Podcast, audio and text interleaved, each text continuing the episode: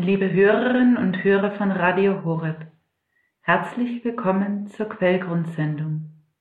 Mein Name ist Maria Lang und ich bin Mitglied im katholischen Säkularinstitut der Cruzadas de Santa Maria. Die heutige Sendung steht unter dem Thema Betet alle Zeit Anregungen zum Gebet aus dem Lukasevangelium. Das Lukasevangelium, das wir gerade in den Werktagsmessen als Evangelium hören, eignet sich in besonderer Weise, um uns dadurch Anregungen zum Gebet geben zu lassen. Wie kein anderer Evangelist stellt uns Lukas Jesus als Betenden vor Auge. Angefangen von der Taufe im Jordan, über sein öffentliches Wirken, indem er sich immer wieder zum Gebet in die Einsamkeit zurückzieht, ob vor der Berufung der Apostel, bei der Verklärung, nachdem die Menge ihm zujubelt, immer wieder stellt uns Lukas Jesus vor Augen, wie er sich in die Einsamkeit zurückzieht, um zum Vater zu beten.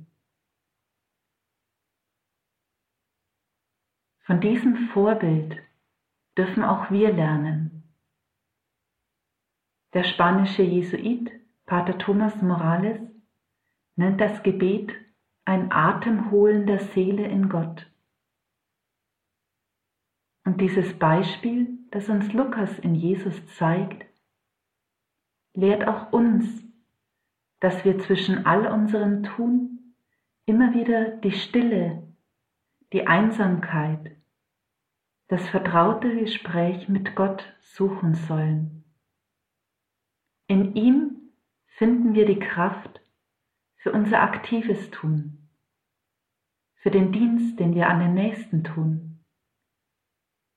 für die Nächstenliebe, die wir üben, für die verschiedenen Aufgaben und Verpflichtungen in Familie, Beruf, Pastoral, aber auch für unsere Aufmerksamkeit für die Nächsten, ob in der Freundschaft oder in einem anderen Bereich unseres Lebens. Teresa von Avila nennt das Gebet das Gespräch mit einem guten Freund. Und diese Vertrautheit, diese innige Vertrautheit sehen wir in Jesus, so wie Lukas ihn uns immer wieder vor Augen stellt. Und bei einer solchen Gelegenheit, als die Jünger mit dabei sind, fragen sie ihn, offensichtlich tief beeindruckt. Herr, lehre uns beten, wie auch Johannes seine Jünger beten gelehrt hat. Wie muss wohl dieses Gebet Jesu gewesen sein, dass seine Jünger ihn anschließend fragen, dass er auch sie beten lehren möge? Wir können versuchen, uns vor unserem inneren Auge diesen Ort vorzustellen, an dem Jesus betet, wie er tief ins Gebet versunken mit dem Vater spricht. Um ihn die Jünger und unter ihnen auch ich. Genau das empfiehlt der heilige Ignatius von Loyola denjenigen, die Exerzitien machen, sich zunächst auf Gott auszurichten, eine Bitte an Gott zu richten, dass ich mit all meinen Gedanken, mit allem, was mich ausmacht, ganz auf ihn ausgerichtet sein möge und ihn dann um eine Gnade bitten. Wir können uns die Bitte der Jünger zu eigen machen. Herr, lehre mich beten. Und dann können wir uns genau diese Szene vor unser inneres Auge stellen, die Fantasie zu eigen nehmen, uns den Ort genau vorstellen. Vielleicht ist es auf dem Berg, in der Nacht, so ähnlich wie vor der Wahl der Apostel oder nach einem anstrengenden Tag. Vermutlich in der Einsamkeit, zurückgezogen vom Gedränge der Menschen, die Jesus während des Tages umgeben.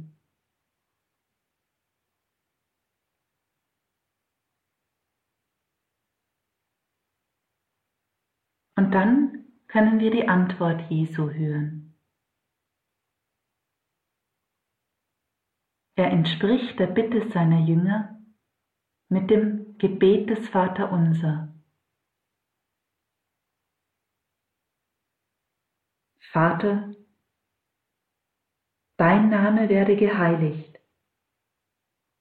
dein Reich komme, unser Brot für den heutigen Tag gib uns an jedem Tag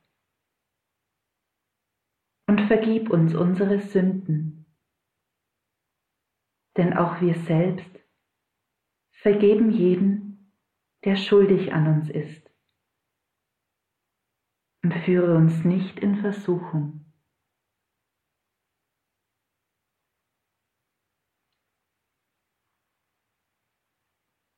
Im Lukasevangelium ist der Wortlaut ein wenig anders, als wir es gewohnt sind. Aber das soll uns nicht stören. Wichtig ist das, was uns der Herr lehrt.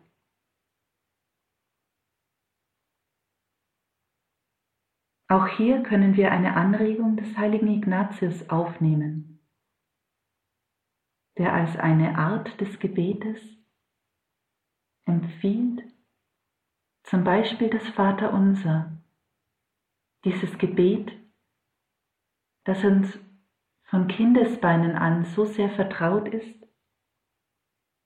Wort für Wort, Abschnitt für Abschnitt zu betrachten und zu verkosten.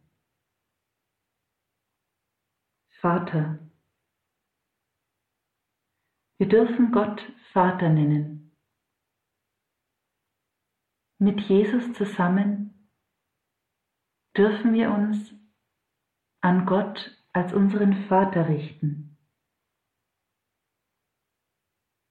Er ist kein ferner Gott, keiner, dem wir gleichgültig wären. Er ist unser Vater. Die heilige Edith Stein, Teresa Benedicta Acruze, schreibt an einer Stelle, in Gott ist das, was die Vaterschaft, das Vatersein auszeichnet, in der Fülle verwirklicht. Und letztlich ist jede irdische Vaterschaft ein Widerschein, ein Abbild dieser Vaterschaft Gottes gegenüber jedem Einzelnen von uns.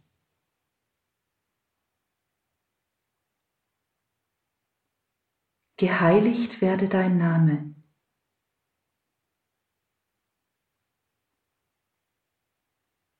Wenn wir diese Bitte aussprechen, dann ist es nicht so sehr, dass wir Gottes Namen heiligen, sondern dass er handelt und wir ihn handeln lassen. dass sein Name in dieser Welt erklingt.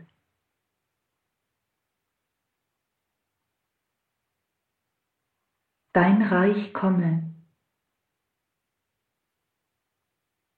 Es geht nicht um ein Reich, das fern ist.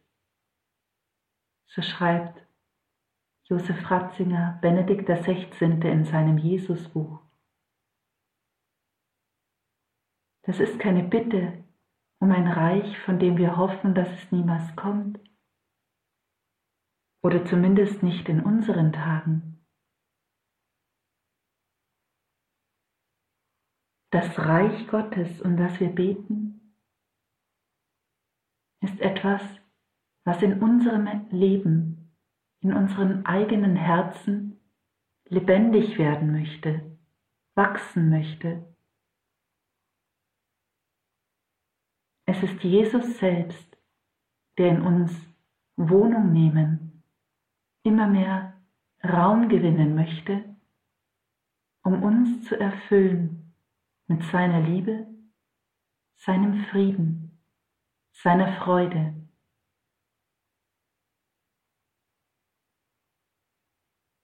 einer Freude, einem Frieden, einer Liebe, die ausstrahlen.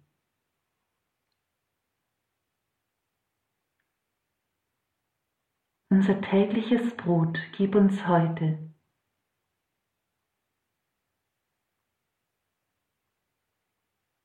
Wir bitten Gott um das, was wir für diesen heutigen Tag brauchen. Jeder Tag hat genug eigene Sorge, heißt es in der Bergpredigt im Matthäusevangelium. Es reicht die Sorge um den heutigen Tag. Oder noch besser, es reicht das Vertrauen, dass Gott, unser Vater, sich um uns kümmert wie es nur ein liebender Vater tun kann. Dass er uns das gibt, was wir zum Leben brauchen. Und aus den Versuchungen Jesu wissen wir, wie Jesus uns dort in Erinnerung ruft, der Mensch lebt nicht vom Brot allein, sondern von jedem Wort, das aus Gottes Mund kommt.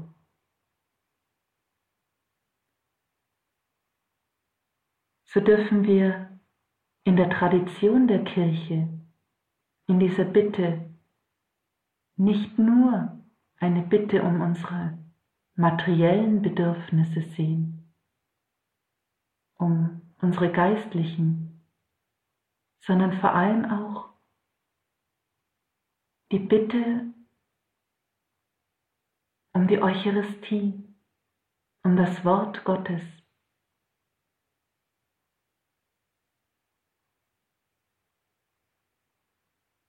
Unser tägliches Brot gib uns heute. Er selbst ist es, der uns nähren möchte. Er selbst ist es, der uns Nahrung Brot sein möchte, Tag für Tag, um uns zu stärken, um uns wachsen zu lassen, um uns immer mehr in sich zu verwandeln.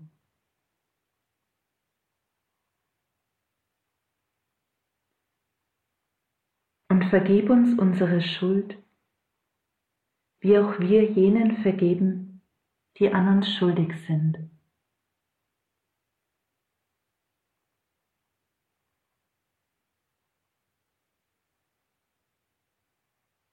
Wie sehr bedürfen wir der Vergebung Gottes und wie sehr sehnt Gott sich danach, uns zu vergeben wie der barmherzige Vater im Gleichnis.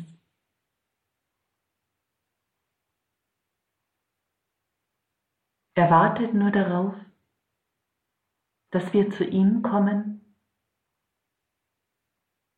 und ihn darum bitten, dass er uns unsere Schuld, unsere Sünden vergeben möchte. Er wartet auf uns im Sakrament der Versöhnung, in der Person des Priesters, der uns seine Vergebung zuspricht.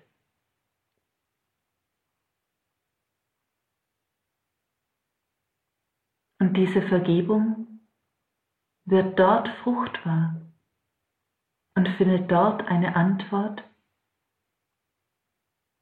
wo wir auch unserem Nächsten vergeben. Wir können es nicht aus eigener Kraft, sondern weil Gott uns seine Vergebung hat erfahren lassen, weil er uns vergeben hat.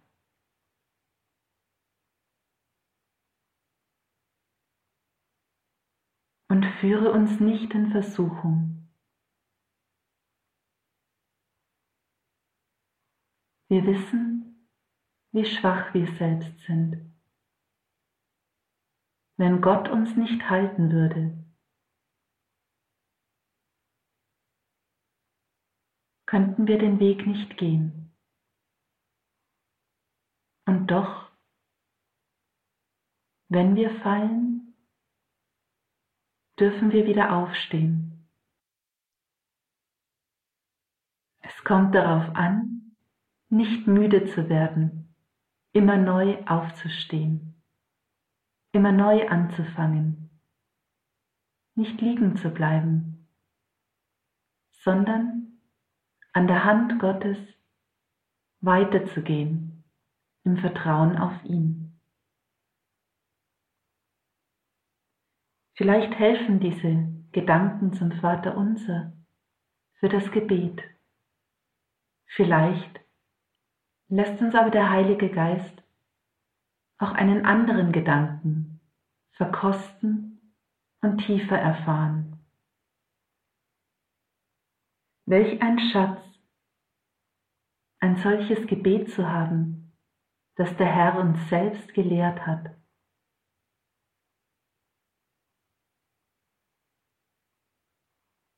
Werden wir nicht müde, es Tag für Tag immer wieder von neuem zu beten, es bewusst und aufmerksam zu beten, nicht nur als eine Routine, sondern mit dem Herzen zu beten. Genau darauf kommt es an, wie Teresa von Avila ihren Schwestern empfiehlt und immer wieder wiederholt, dass das mündliche Gebet ein Gebet des Herzens sei, dass wir wissen, mit wem wir sprechen, mit Gott, unserem Vater.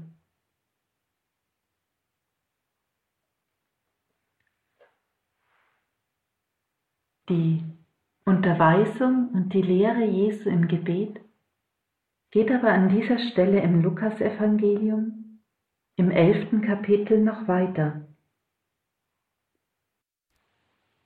Auf das Vaterunser folgt ein Gleichnis, mit dem Jesus uns lehrt, in welcher Haltung wir beten sollen.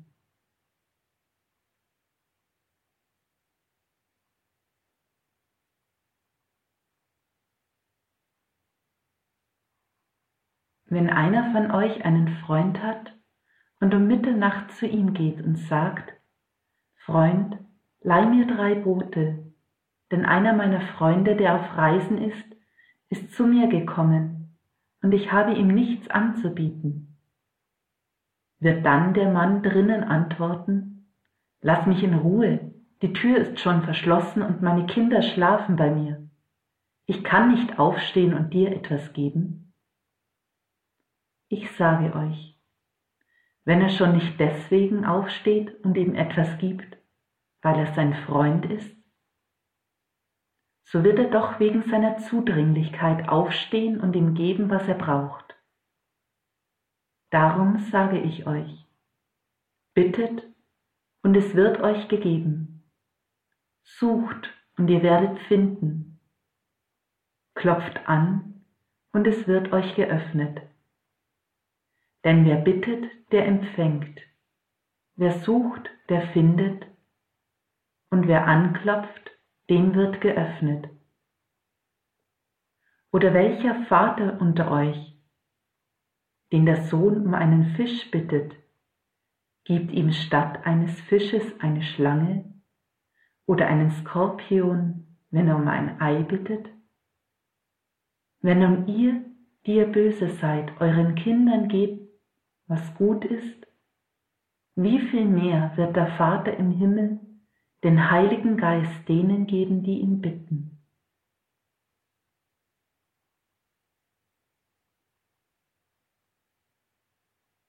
Welch ein Vertrauen dürfen wir in Gott, unseren Vater, setzen, der uns unendlich liebt.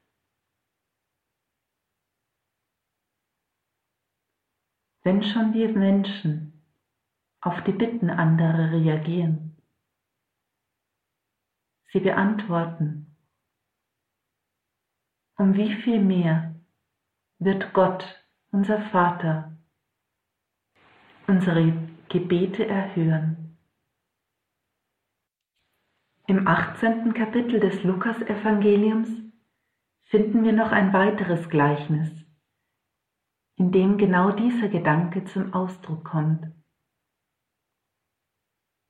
Lukas führt es mit dem Hinweis ein, dass Jesus seine Jünger mit diesem Gleichnis lehrt, alle Zeit zu beten und darin nicht nachzulassen.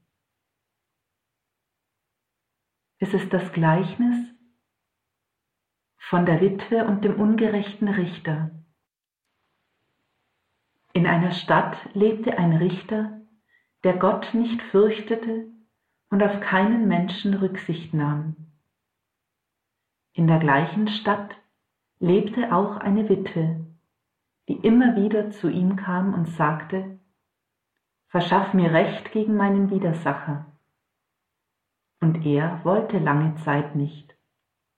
Dann aber sagte er sich, ich fürchte zwar Gott nicht und nehme auch auf keinen Menschen Rücksicht.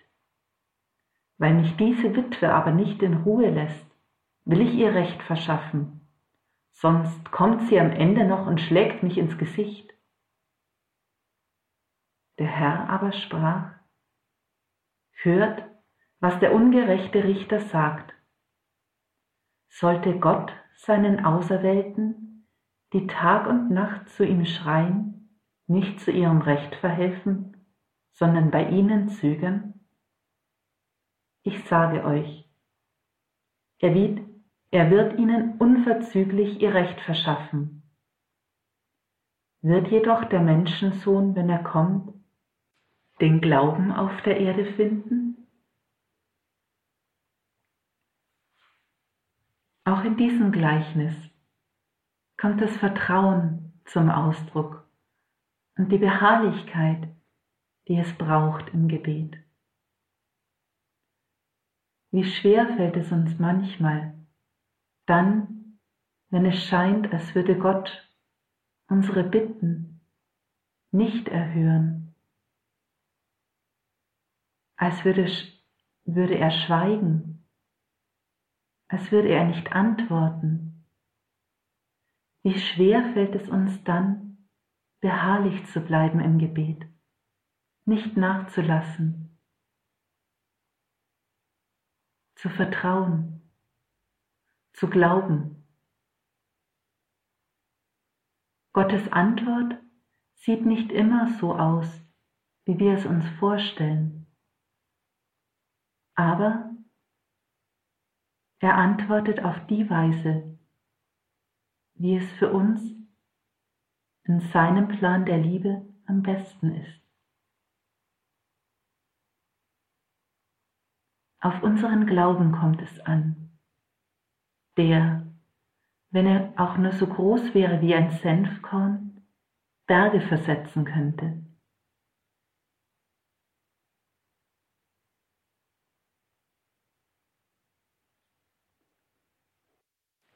Mit diesem Gleichnis also lehrt uns Jesus, alle Zeit zu beten und darin nicht nachzulassen. Vielleicht haben Sie sich auch schon einmal gefragt, wie das gehen kann, alle Zeit zu beten. Wie soll man denn dann seine Arbeit machen, die Pflichten im Laufe des Tages? Vor kurzem habe ich gelesen, es kommt nicht darauf an, im Leben zu beten, sondern das Leben zu beten. Unser ganzes Leben soll also Gebet werden, ein Lobpreis Gottes, ein Bittgebet, ein Dankgebet, ein vertrauensvolles Gebet, ein liebevolles Gespräch voller Vertrauen mit dem Vater. Im Laufe des Tages können wir immer wieder Gelegenheiten finden, um uns an diese vertraute Beziehung mit dem Vater zu erinnern, das Gespräch mit Gott zu suchen. Letztlich ist es, wie wenn zwei Menschen sich lieben. Es ist ganz natürlich, dass man immer an den anderen denkt, dass man in Gedanken beim anderen ist und alles ihm anvertraut, mit ihm teilt, was einen beschäftigt. Und manchmal hilft es uns aber auch, bewusste Momente im Laufe des Tages zu nehmen. Angefangen beim Kreuzzeichen am Morgen das den ganzen Tag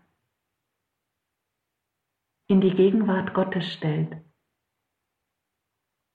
Mit einem kurzen Gebet beim Aufwachen, nach dem Aufstehen, können wir den ganzen Tag voller Vertrauen in seine Hände legen, ihn als Geschenk aus sein, seiner Hand annehmen, ihn bitten, dass er uns seinen Heiligen Geist sende, damit wir an diesem Tag seinen Plan der Liebe in unserem Leben verwirklichen. Wir dürfen uns auch voller Vertrauen an Maria wenden, die uns, wie es im Lukas-Evangelium vor allem am Beginn ebenfalls heißt, ebenfalls eine Fürsprecherin und ein Vorbild im Glauben ist. In der Tradition der Kirche beten wir dreimal am Tag den Engel des Herrn, den Gruß des Engels bei der Verkündigung und erinnern uns so an die Menschwerdung Gottes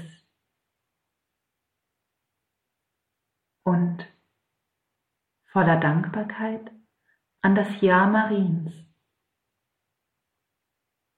Und mit ihr dürfen auch wir in diesem Gebet Ja sagen zum Willen Gottes, zu dem, was er in unserem Leben verwirklichen möchte, in uns, durch uns und mit uns. Mit Maria dürfen wir sprechen, ich bin die Magd, ich bin der Knecht des Herrn, mir geschehe, wie du es gesagt hast. Und so beten wir zugleich zusammen mit Jesus, der im Ölberg in der, seiner Todesangst betet. Vater, nicht mein Wille geschehe, sondern der deine.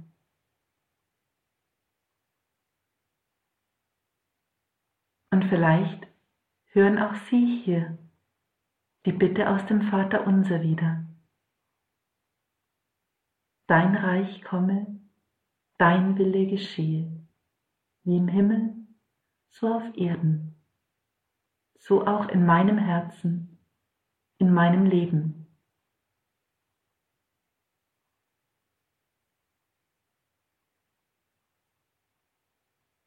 Aber auch im Laufe des Tages können wir immer wieder kleine Gelegenheiten nutzen für kurze Stoßgebete, diese Flüge der Seele zu Gott, mit denen wir uns zu Gott erheben, uns in seine Gegenwart versetzen, uns seiner Gegenwart in unserem Herzen bewusst werden. Vielleicht kommen wir an einem Kreuz vorbei, sehen ein Bild der Mutter Gottes oder eines Heiligen in unserer Wohnung, an einem Wegkreuz, wenn wir an einer Kirche vorbeikommen.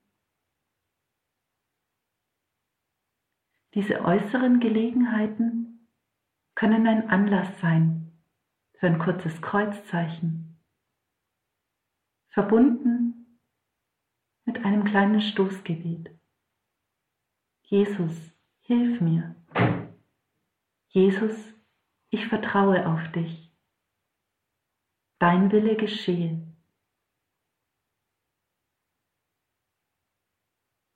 Herr, wie du willst. Es gibt viele kleine Stoßgebete, Vielleicht haben Sie eine ganz persönliche Bitte, ein kleines Gebet, das Ihnen vertraut und lieb geworden ist, das Ihnen hilft. Ein Mönch wurde einmal von einem anderen gefragt, warum er vor jeder Arbeit immer zum Himmel hinaufschauen würde.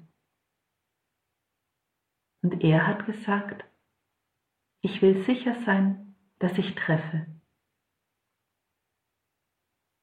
Auch das mag eine kleine Hilfestellung sein, dass wir vor und vielleicht auch nach jeder Arbeit unseren Blick, unser Herz kurz zu Gott erheben,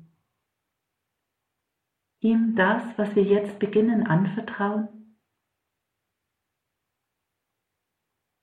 mit der Bitte, dass wir es ganz und allein zu seiner Ehre tun, zum Heil der Menschen, dass dadurch sein Wille geschehe, dass wir darin den Nächsten lieben können, ihnen dienen können.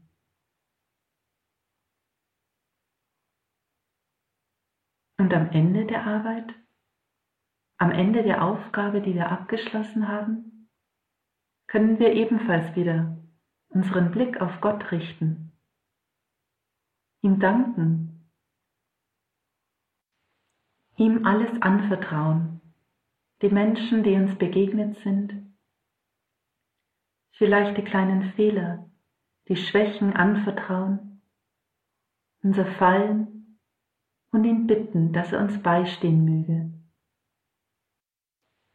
dass er immer mehr in uns und durch uns lieben kann.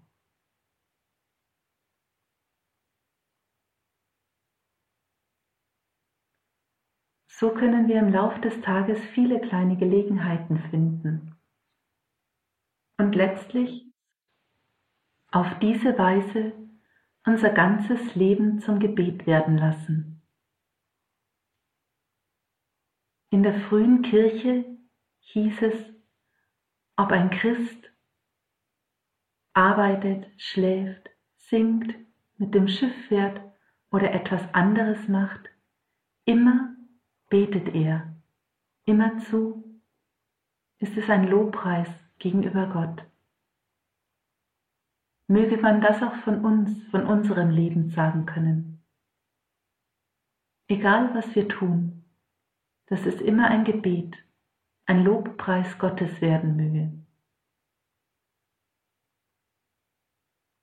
Am Ende des Tages hilft uns vielleicht ein kurzer Rückblick, wie ihn Ignatius von Loyola auch empfiehlt, am Ende des Tages und so viele Heiligen, wo wir Gott danken für den Tag, den er uns geschenkt hat, den Heiligen Geist und sein Licht bitten, um ihn in seinem Licht sehen zu können, um uns an diesem Tag mit den Augen Gottes sehen zu können, mit seinem Blick der Liebe, der Barmherzigkeit.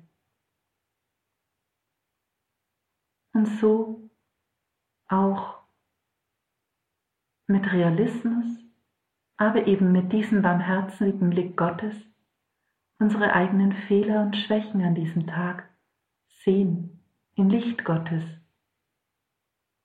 Nicht um darüber traurig zu werden, sondern um es ihm anzuvertrauen, so wie im Vater unser. Vergib uns unsere Schuld, vergib mir meine Sünden, vergib mir meine Schwachheit, wie auch ich den anderen vergebe, denen, die heute an mir schuldig geworden sind, die mich, ob bewusst oder unbewusst, verletzt haben. Hilf du mir, ihnen zu vergeben. Und lass mich nicht in Versuchung fallen. Lass mich immer wieder aufstehen. Lass mich morgen von neuem aufstehen und neu beginnen. Und da kann es helfen, so wie es Ignatius von Loyola empfiehlt, einen ganz konkreten Vorsatz zu nehmen für den nächsten Tag. Dort, wo ich merke, da bin ich heute besonders gefallen.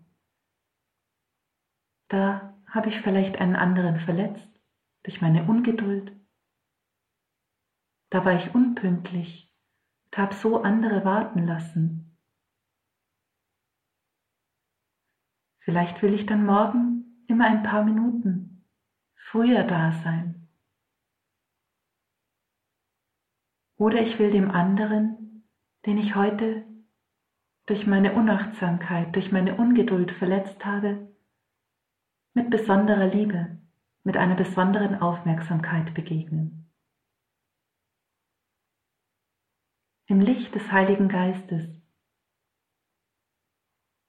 können wir so einen kleinen Vorsatz fassen, im Vertrauen auf Gott und auf die Fürsprache der Gottesmutter, der wir uns am Ende des Tages voll Vertrauen, mit einem Gegrüßet seist du Maria, einem Salve Regia, Salve Regina, mit dem Engel des Herrn, ebenfalls wieder von neuem anvertrauen können. Im Wissen, dass sie es ist, die uns immer wieder zu ihrem Sohn führt.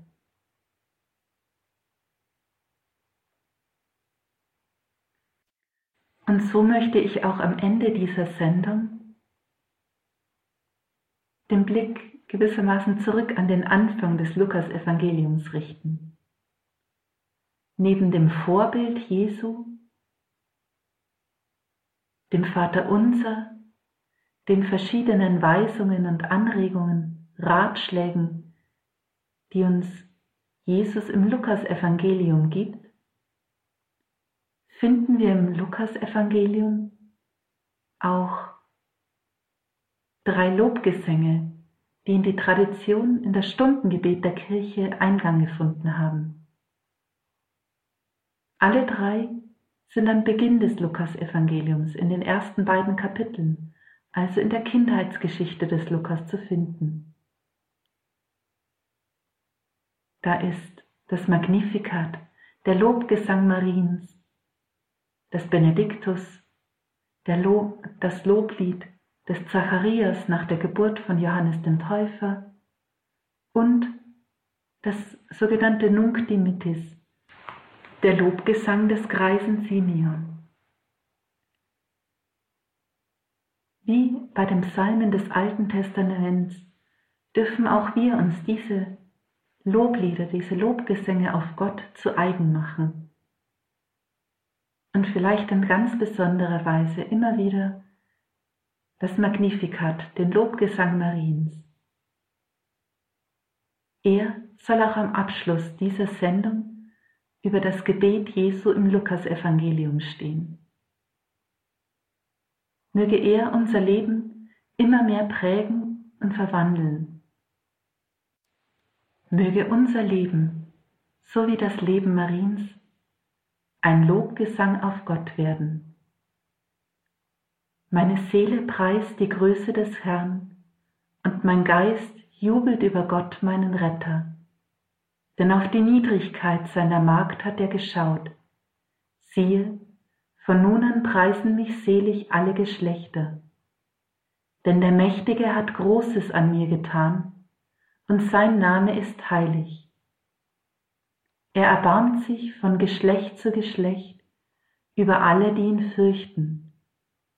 Er vollbringt mit seinem Arm machtvolle Taten. Er zerstreut, die im Herzen voll Hochmut sind, und erhöht die Niedrigen. Die Hungernden beschenkt er mit seinen Gaben und lässt die Reichen leer ausgehen.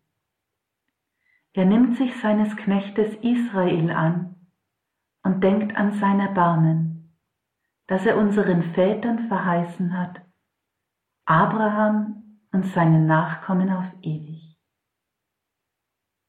Ehre sei dem Vater und dem Sohn und dem Heiligen Geist, wie im Anfang, so auch jetzt und alle Zeit und in Ewigkeit.